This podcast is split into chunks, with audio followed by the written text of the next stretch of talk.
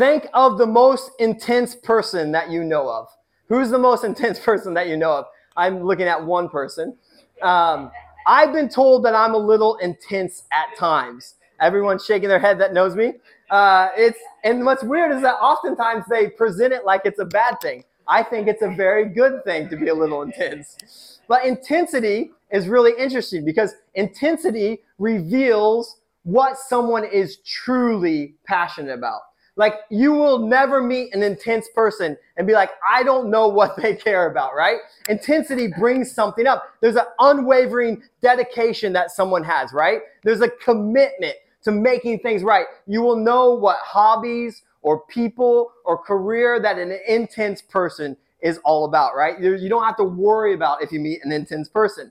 And I like to think that I'm a little intense, but I think it's a good thing because I'd rather be intense than passive. Am I right? I'd rather be intense about the things that matter. Sometimes you guys can tell me, and you guys often do, and that's all right. I'm open book. You can tell me, hey, Kurt, turn it down a notch or two, maybe 10. That's fine.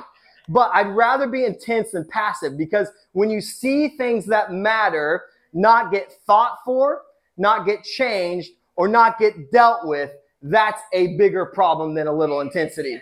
And so one of the problems is that the passivity that's happening, just watching our community go to whatever is happening without intensity and passion, we have to attack things. Am I right?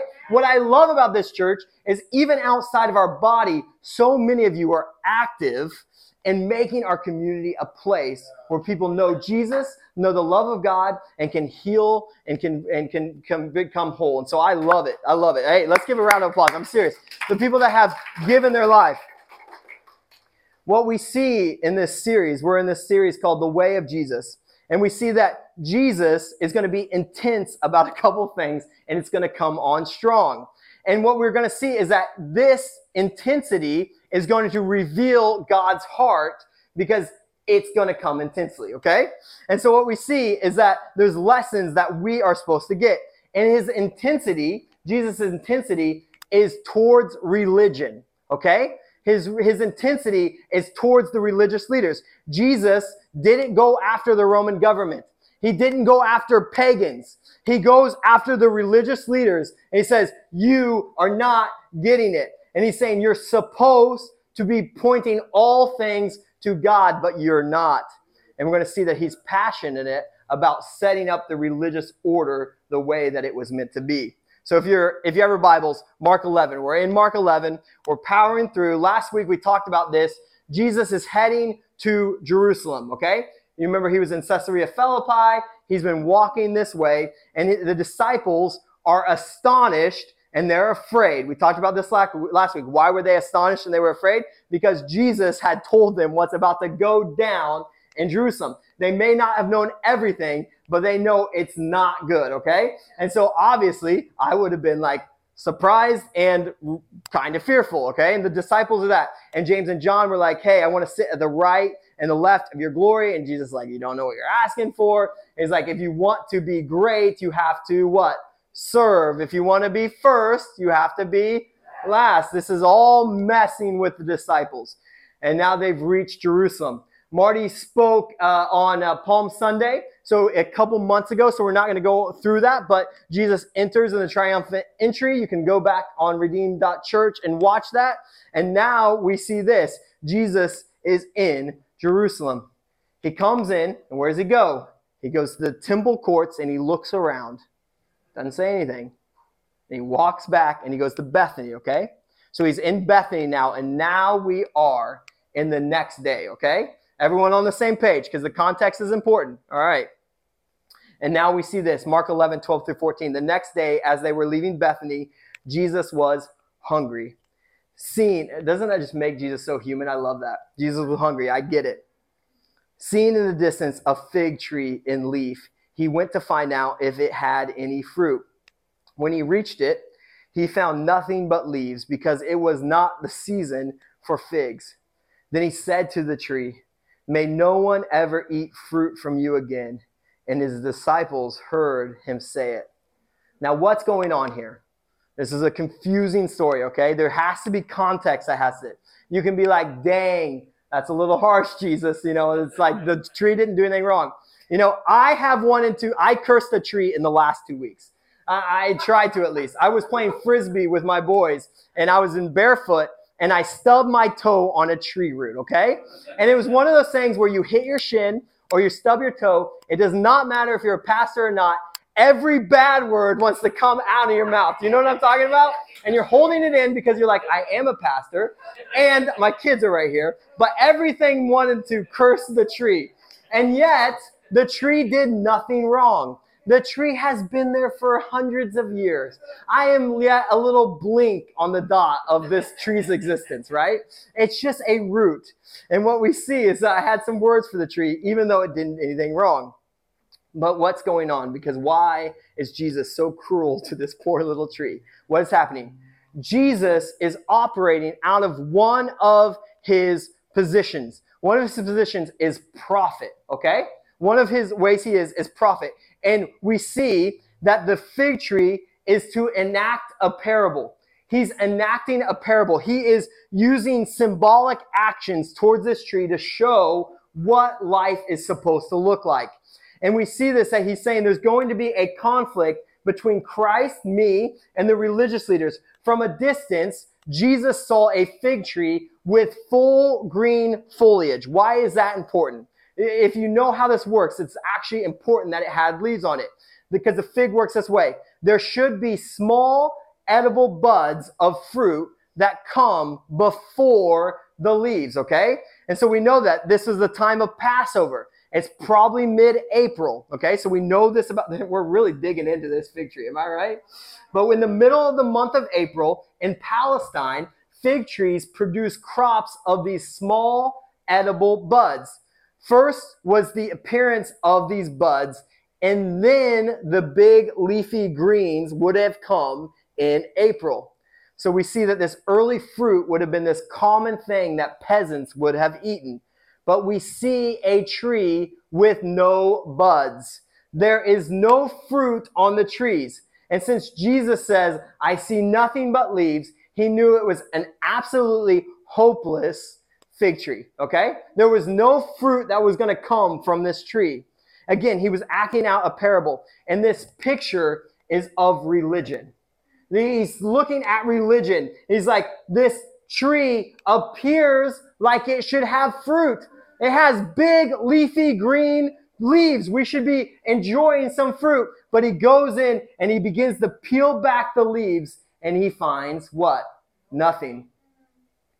Fig trees are often a symbol in the Hebrew scriptures for the nation of Israel, for the religious leaders. And each time it's God saying to Israel's religion, it's either you're bearing fruit or you're barren. Okay? So when he talks about the fig tree, it's like you're bearing fruit or you are barren. Okay? We see it in Jeremiah 8 13. Let's throw it up. I will take away their harvest, declares the Lord. There will be no grapes on the vine, there will be no figs on the tree, and their leaves will wither. What I have given them will be taken from them.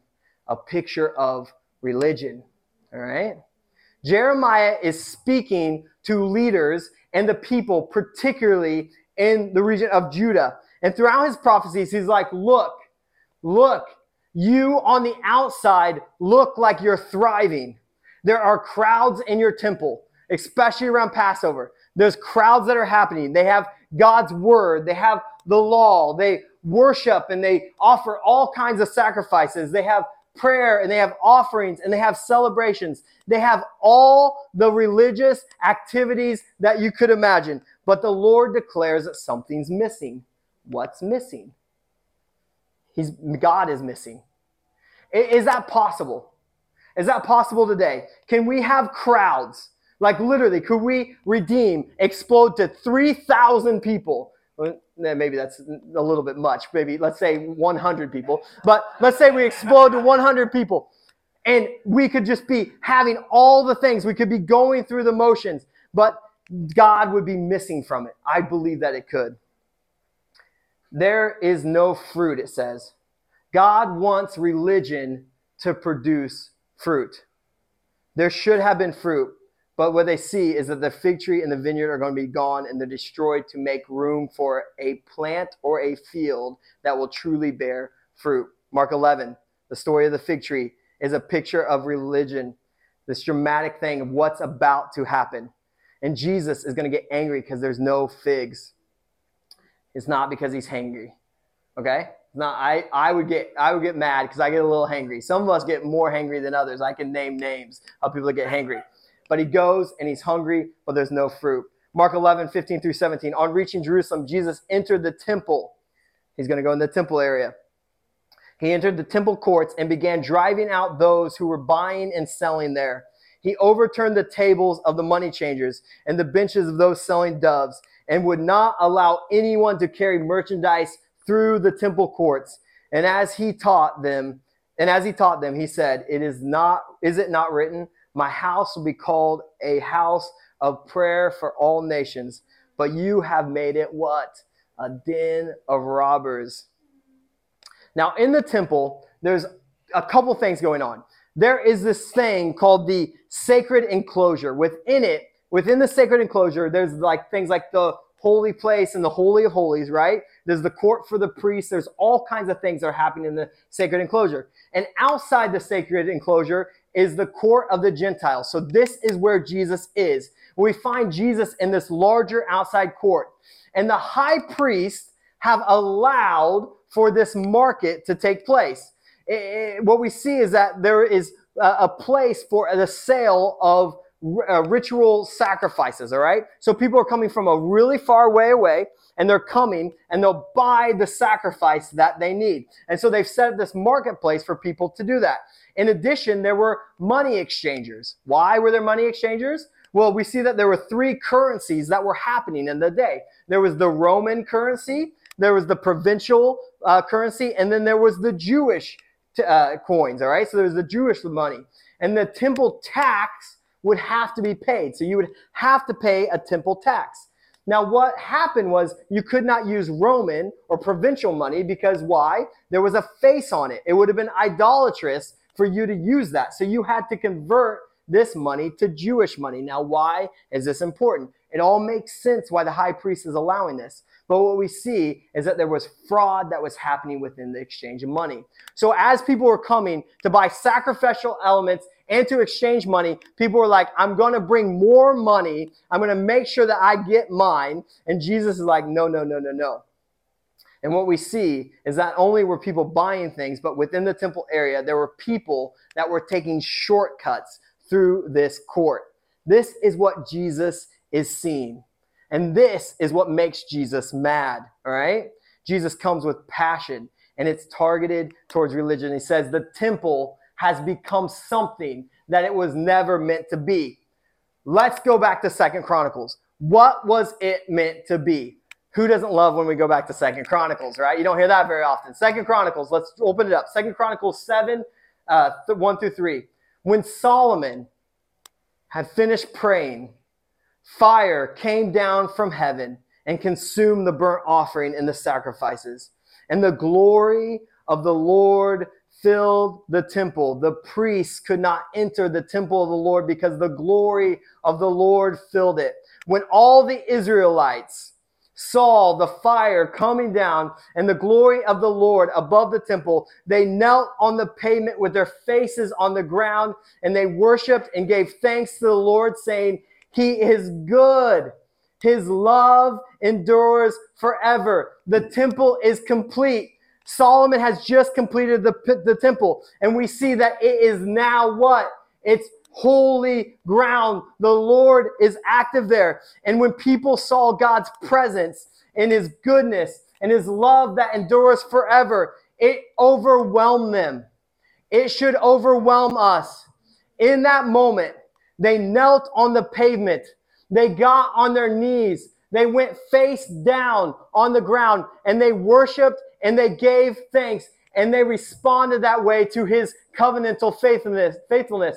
But what Jesus finds is religion. The temple was meant to look like that. And Jesus comes and he finds a business that's operating Could we, church, be just an organization and a business that's operating and completely miss what God is trying to do? Because God's presence is what restores all things. And when we feel His presence, when we experience His presence, when we know His goodness, when we lo- know His love, we respond how? Because we could really easily respond religion. Mark 11, we see there's no awe, there's no one on their face, there's no one in holy fear. Instead, there's a marketplace and there's a bank that's committing fraud, and people are using it as a shortcut. Jesus gets intense and gets passionate, but you can see why. He wouldn't let people go through, and he says this. He quotes from Isaiah 56 7. These I will bring to my holy mountain and give them joy in my house of prayer. Their burnt offerings and sacrifices will be accepted on my altar.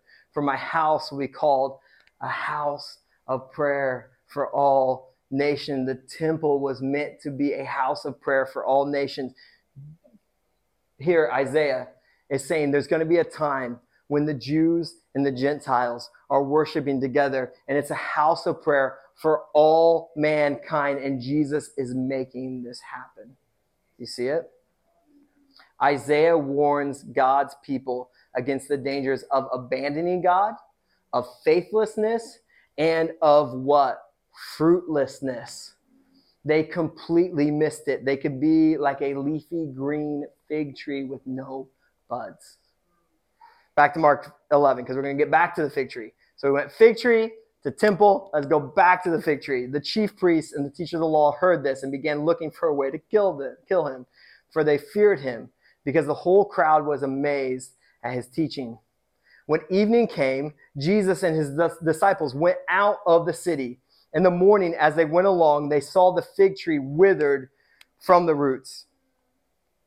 Peter, of course, always Peter and Mark, remembered and said to Jesus, Rabbi, look, the fig tree you cursed has withered. Have faith in God, Jesus answered. Truly I tell you, if anyone says to this mountain, Go throw yourself into the sea, and does not doubt in their heart, but believes that what they said will happen, it will be done for them. Therefore, I tell you, whatever you ask for in prayer, believe that you have received it, and it will be yours. And when you stand praying, if you hold anything against anyone, forgive them, so that your Father in heaven may forgive your sins. This is kind of weird.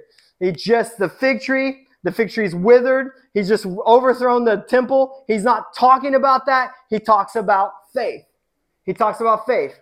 He had just acted these two parables out, and he's turning to this vital component for each of us to understand is faith. You have to have unwavering trust in God's ultimate power and his ultimate goodness. Faith is not something that we should take lightly these verses for me are something that I can struggle with and I have to deal with in my heart.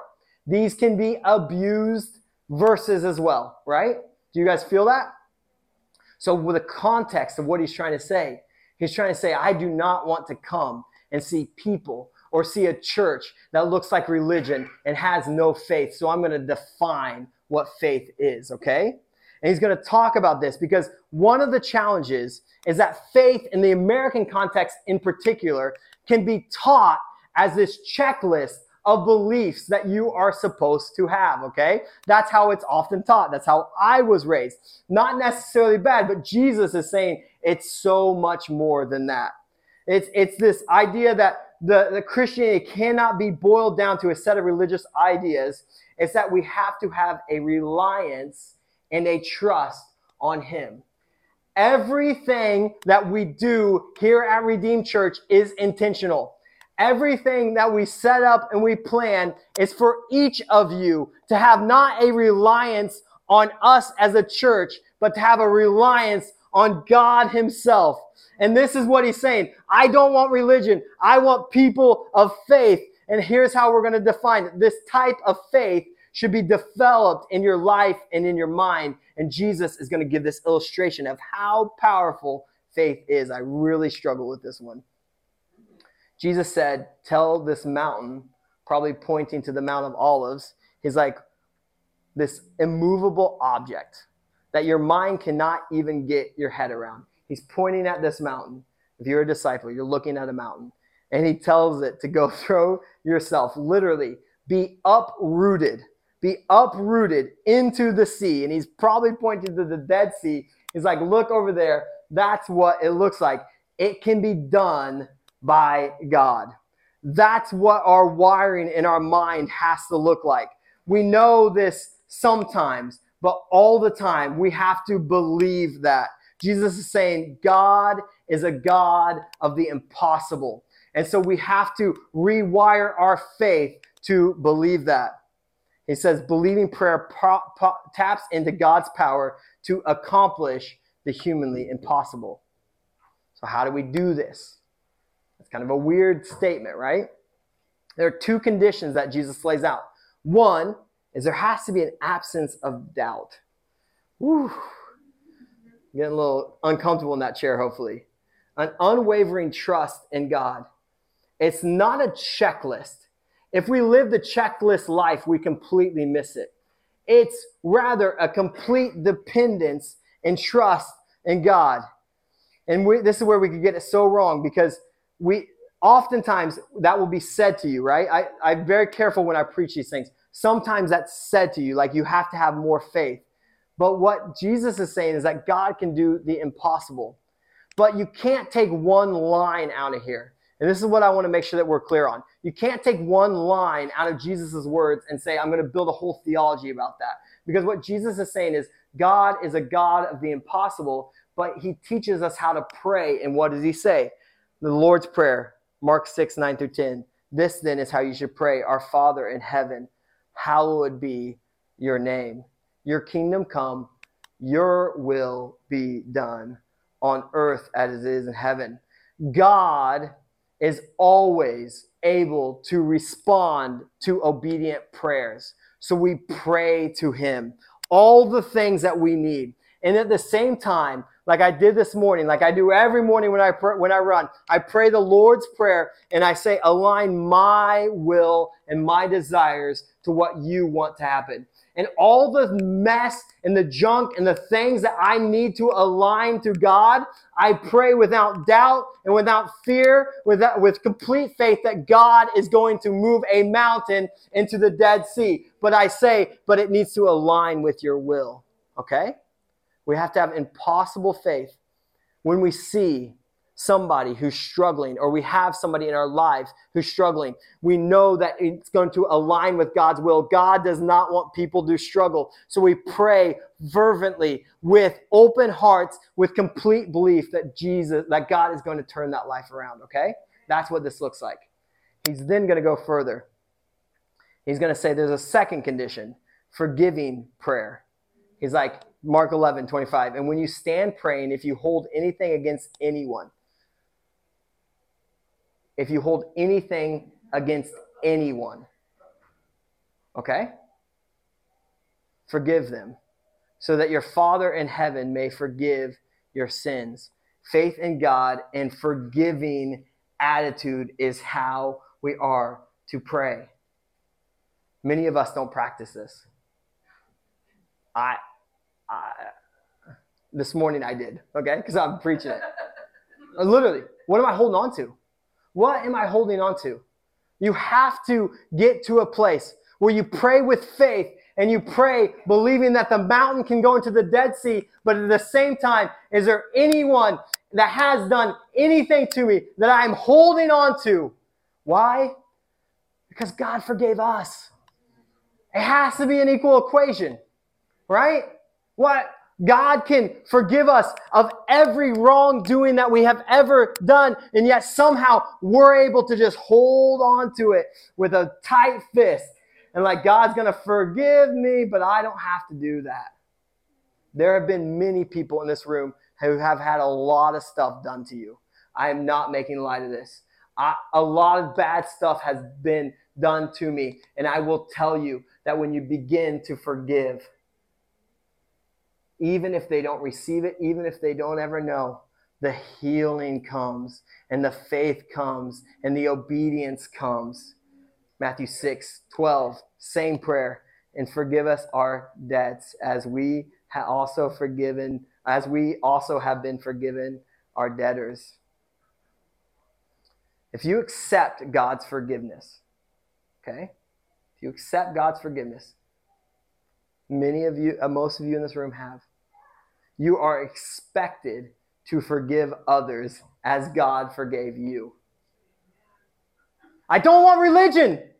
Jesus, I says, I don't want religion. I want faith. What does faith look like? Undoubtable trust in God. And while you're at it, quit holding all those grudges. Quit holding all that junk that's keeping you from what I truly want you to be. Jesus looks at the fig tree with green, luscious leaves, and he looks at the temple and he says, There's no fruit here. This is not what it was meant to be. So, what are we supposed to do with all this?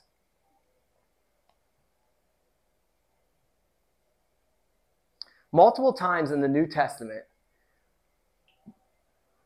he's going to redefine this. He's going to redefine the temple. What is the temple now? Anybody know? The temple is you. All right? So he's going to go after religion. He's going to say, I want fruit and I want faithfulness.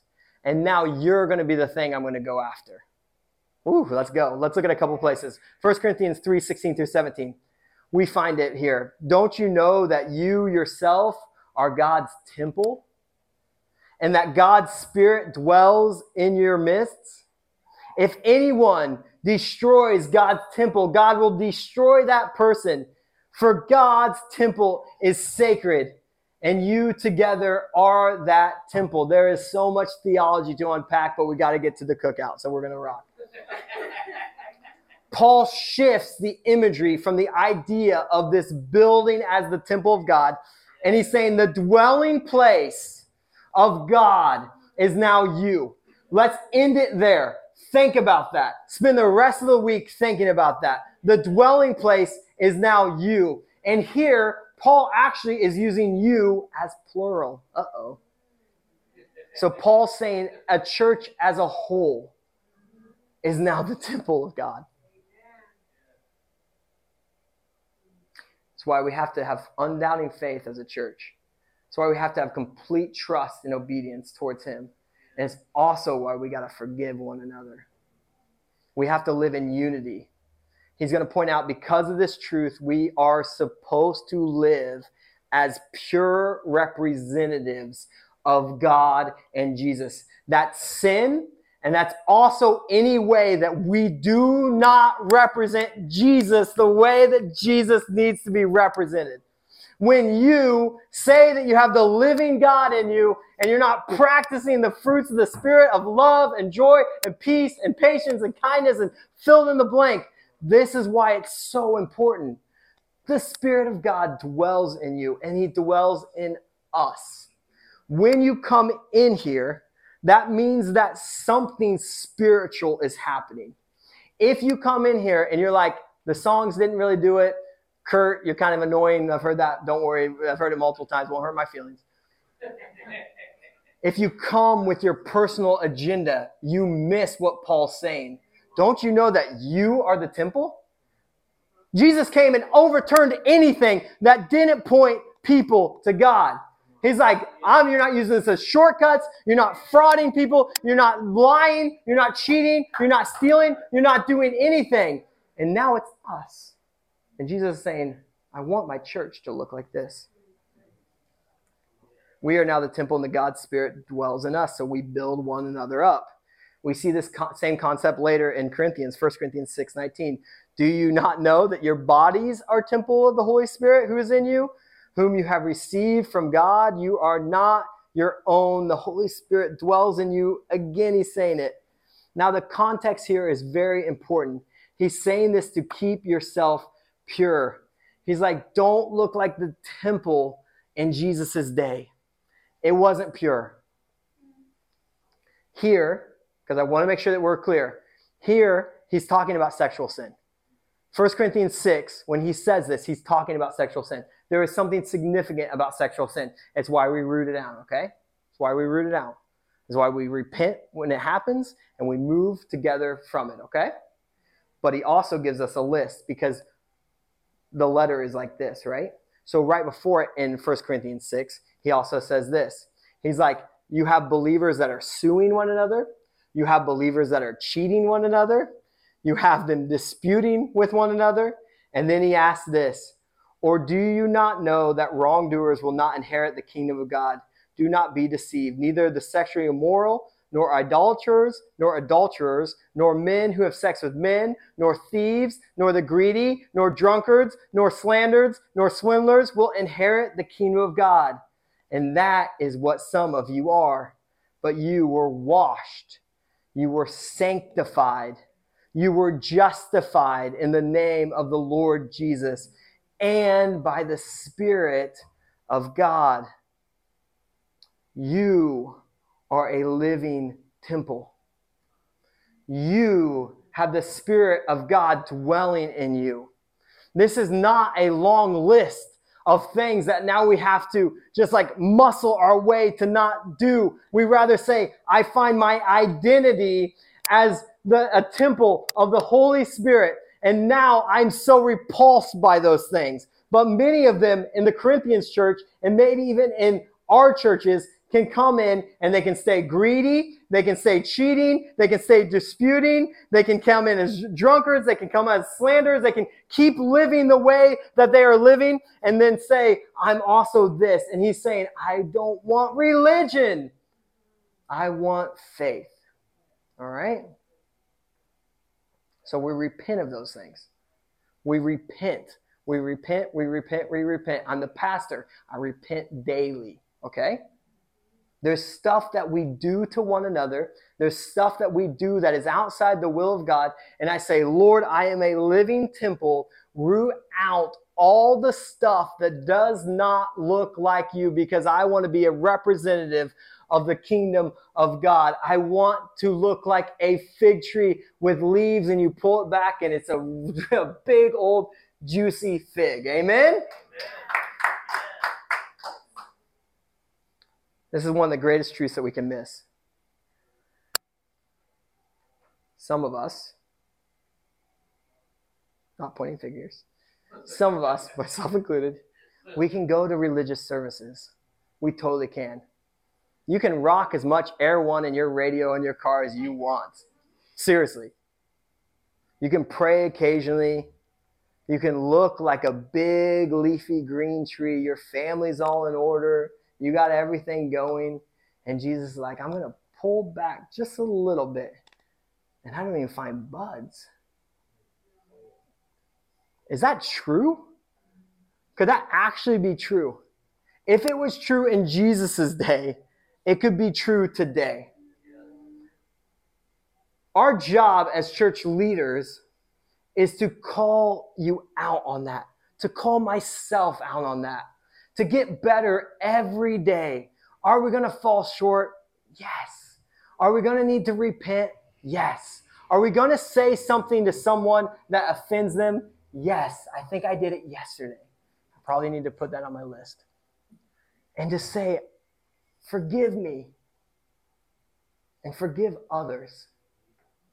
And to when someone is just kind of just having a hard time with faith, we come together and we lift them up and we say, God is the God of the immovable. You are the temple of the Holy Spirit. Let's start living like it. The Holy Spirit lives in you, not in the elders, not in me. I mean, yes, in the elders and in me, not just in the elders and not just in me. That was a bad theology. That scrap that on the, the video. Not just in us, in all of us, plural all of us plural. And when we start operating like the temple of God, we're moving and shaking. Amen. All right, band, you come on up.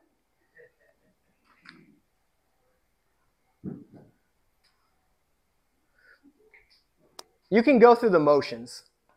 We can all go through the motions. In every area, you can go through the motions. You can go to the gym and you can go through the motions and never actually lift a weight. Am I right? God desires us to move away from looking like just a big leafy green plant or a big mighty temple. Is like, I want to see faith moving in this congregation. That's my prayer, right? So let's pray. Heavenly Father, don't let us take this lightly.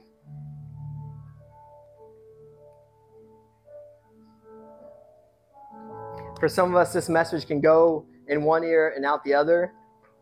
Don't let that happen, Lord. Let your Holy Spirit convict and encourage where it needs to. Lord, if we understand this concept that we are the temples of the living God, that He is active through each one of us, it changes everything that we do, everything that we say, every way we treat one another. So, Lord, I pray, Lord, that this would just set into our hearts, that we would have a deep understanding of this. Jesus, you were so passionate about the, the, these two stories. And Lord, uh, it reveals to us how passionate you are for us as your living temples. Lord, anybody that falls short of this, Lord, I pray that they would be encouraged, that they would be lifted up in Jesus' name, that your Holy Spirit would be encouraging them and, and lifting them up. And Lord, I just pray.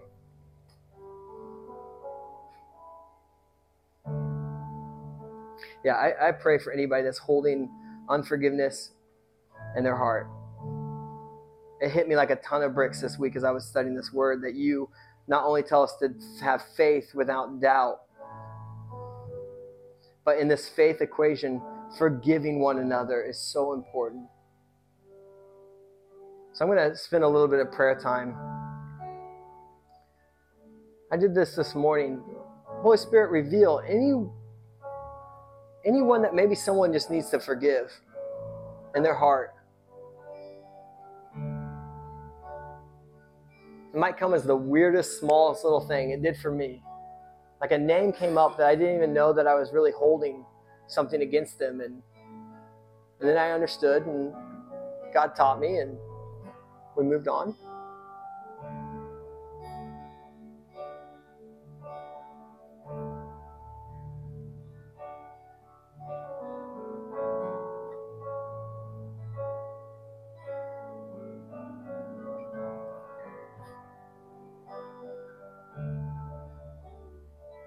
God, some of us deal with uh, faith because um, family of origin or having control issues or watching bad things happen to us, and we think, why would I have faith? It,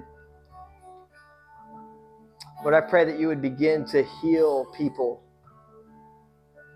that have had trouble with doubt or trouble with control or trouble with belief that they would experience your presence right now, that through your Holy Spirit, that they would begin to heal.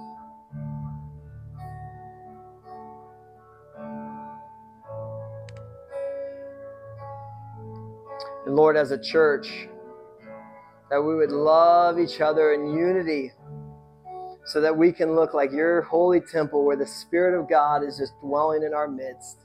Lord, I pray that, Lord, that your presence will be dwelling in our midst right now. In Jesus' name I pray. Amen.